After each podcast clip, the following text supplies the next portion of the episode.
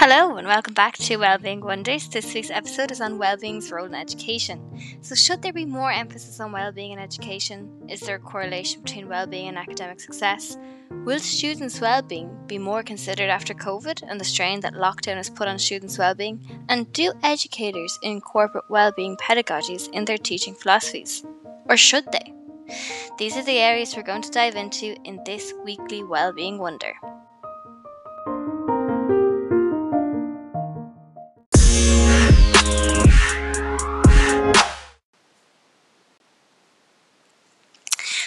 Week we are diving into the influence well-being has in the education system.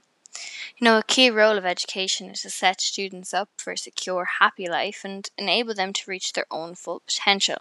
I believe schools have a very vital role in the promotion of student well-being in order to allow them to have that secure, happy life that is said to be the key role. So the question is, do schools really promote well-being? And is the curriculum allowing it to promote it? Well, we'll see. So many researchers in this area, such as Danby and Hamilton, recognize that there are interconnected relationships between educational achievement, mental health, and life opportunities. So, surely it is of the school's benefit to promote well-being, no? And you know, when a student's well being is compromised, for instance, if they're struggling with anxiety or depression or anger, you know, the student is unable to engage with classes, with the class material, with their peers, with their teachers, and so on. And we often see this leading to behavioral issues or a complete disconnect. So they'll either recluse or they'll act out. And it's the student's way of trying to cope with their emotions, but they are struggling to do so. So perhaps education today needs to focus more on well being and teaching this next generation on how to cope with life's turmoils, to deal with their emotions in a safe and healthy manner, and it not be book based all the time. You know, students' mental health is a prominent issue in education today. Carl O'Brien, who writes for the Irish Times, it's fantastic if you're an educator um, or interested in the area of education. And if you aren't familiar with his work, he writes very interesting articles on what's happening in education in Ireland. And he wrote recently that anxiety has surpassed neglect as one of the main issues students are struggling with. Anxiety is now a bigger issue in Irish schools than neglect. Let, let, let that sink in for a minute. And yet, you know, is there enough being done to incorporate well-being and mental health supports in education in Ireland? Mm, there, there are. They're getting there, but how did we let it get so bad before we started putting in preventive measures? And why isn't well-being being more of a topic? You know, I, I, I think well-being should have been in the curriculum well before the 2015 reform of the junior cycle. I know it was it's in the primary school curriculum. I mean, it it depends on the school and it depends on the teacher. It depends on philosophies. Um, if it's overly incorporated, but why it was it was waited until 2015 for it to be brought in in any capacity in secondary schools, I'll never know. So like when we consider well-being in education you know you have to recognize that it has evolved from the importance of care in education. You know the ethics of care uh, begins is theorizing with basic human relationships, and this view of well being is seen particularly in nurturing pedagogy.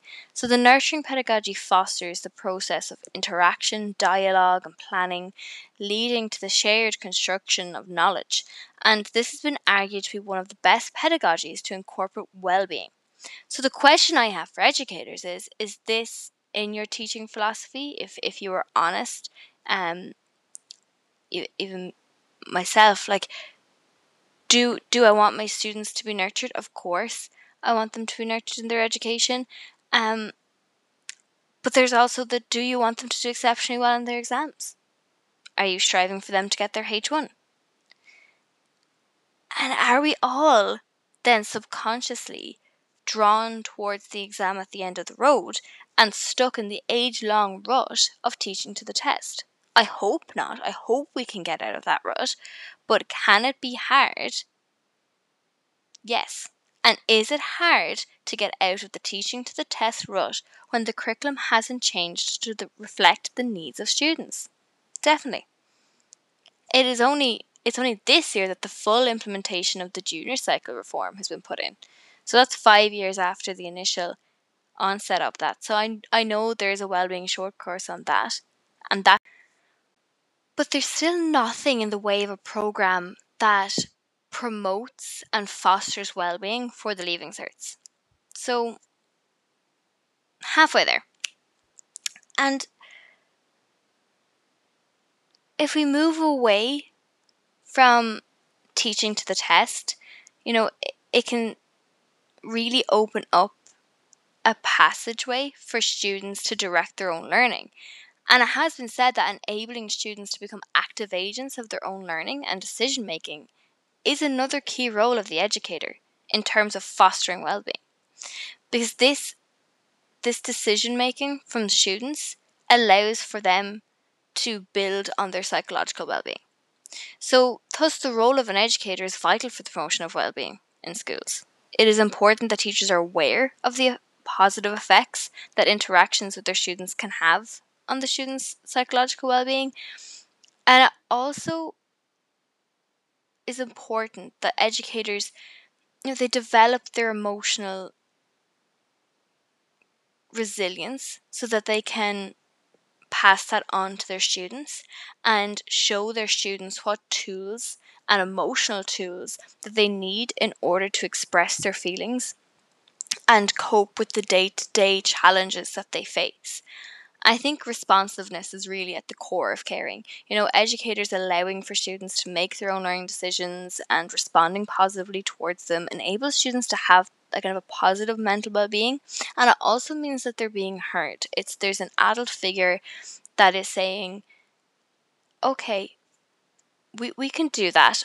It mightn't always be exactly what the student wants to do, but we can incorporate what they are interested in and turn that into a lesson or turn use elements of it to engage their learning. And I think that flexibility of teaching will really, really improve students' engagement and students' well-being in years to come. So I hope that's something that will come into the curriculum and ref- be reflective in, in pedagogies um, in the next few years. I'm really hoping to see that. But one thing that I read uh, recently that resonated with me in terms of this was that educators are responsible for connecting with students in order to make their own and their students' lives ethically better. I think this is true because not only ethically better, but it's it's so important to have that relationship, that student teacher relationship and to have that in a positive way in order to really foster a student's well-being.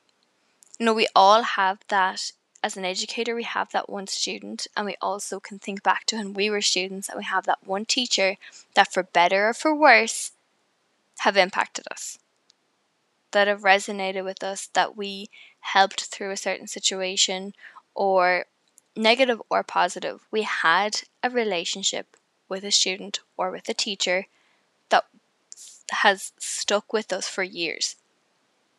So we need to really be aware of that and how we interact with our students when well-being is such a vital thing that we need to foster, especially right now. So having said all this, there has been increased interest in adolescent well-being, in particular in education in Ireland. You know, this is evident from the publication of the Junior Cycle Wellbeing Guidelines.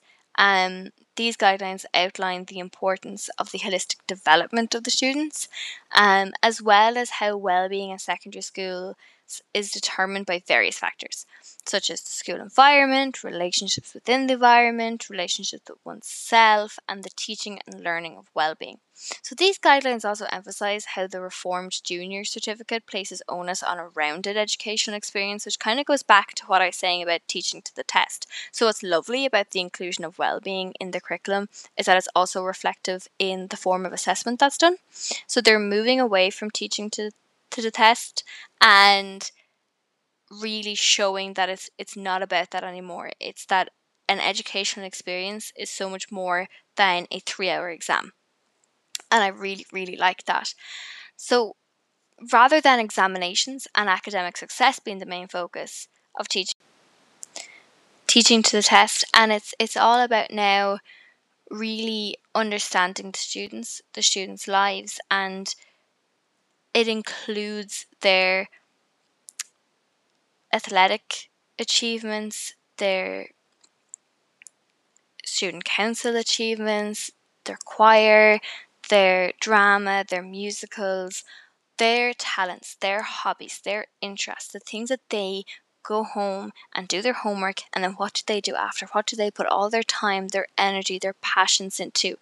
And I think the fact that that's being recognized on top of their academics is is brilliant to see. And i think that would actually solve a bigger issue down the line of when you go to sixth year and they ask you what do you want? What do you want to be when you grow up? What do you want to put in your CAO what do you enjoy? And from experience you get students that that look at you and go well I don't really know because you know it's this big exam so I'm, I'm studying all the time. What do you do after after homework? I study. So if all they're doing is going to school, studying, doing homework, studying, going to school, over and over and over again, how can students even develop on things that they love, things that they're passionate about, things that they're good at, their talents, their skills, what makes them an individual? I feel like that's something that schools need to foster more because it, it will make students realize that they are so much more than just a number than an exam number, than a seat. You know, they are an individual and they will get praise and they will get acknowledgement for their skills and their talents. And with that, then they'll figure out who they are, what they love, what they want to do. And they mightn't always want their talent or their skills to be their career, but it might spark an interest in something that they do want to do forever. But that's that's just my opinion on it. So really, I just think that well being is the essence of a student's positive academic experience. And I think in order for a student to achieve um, academic success, they need to have a successful relationship with their teachers, a successful relationship with their peers, positive mental well being, a positive place where they feel nurtured and fostered and cared for as a person and they feel heard and listened to, that's where a student's going to grow. And a student can't grow in a school that doesn't foster and promote well-being and not only foster and like promote it but is really a part of their ethos and their mission and their culture um you know, students are facing so many challenges to their mental health and well-being, both in the school environment and, and their own daily lives. If we think about right now, a lot of them are sat home at a computer. They're not seeing anyone and they, they've no social interaction. The only thing that's consistent is schoolwork. And I feel like when they go back to school, I'd love to see a change in culture for them that it does incorporate care and nurture. But we'll see. Like I said, it, it's the first year of the short course of well-being in the junior cycle and if we give it a year or two you'll see how it's been implemented um, but I really hope that it goes well and I really really hope that it goes so well that the leaving cert uh, course will will uh, modify to their change but that's all for this uh, weekly Wellbeing Wonder, and come back next week for another mind boggling well-being session. Um, and thank you very much.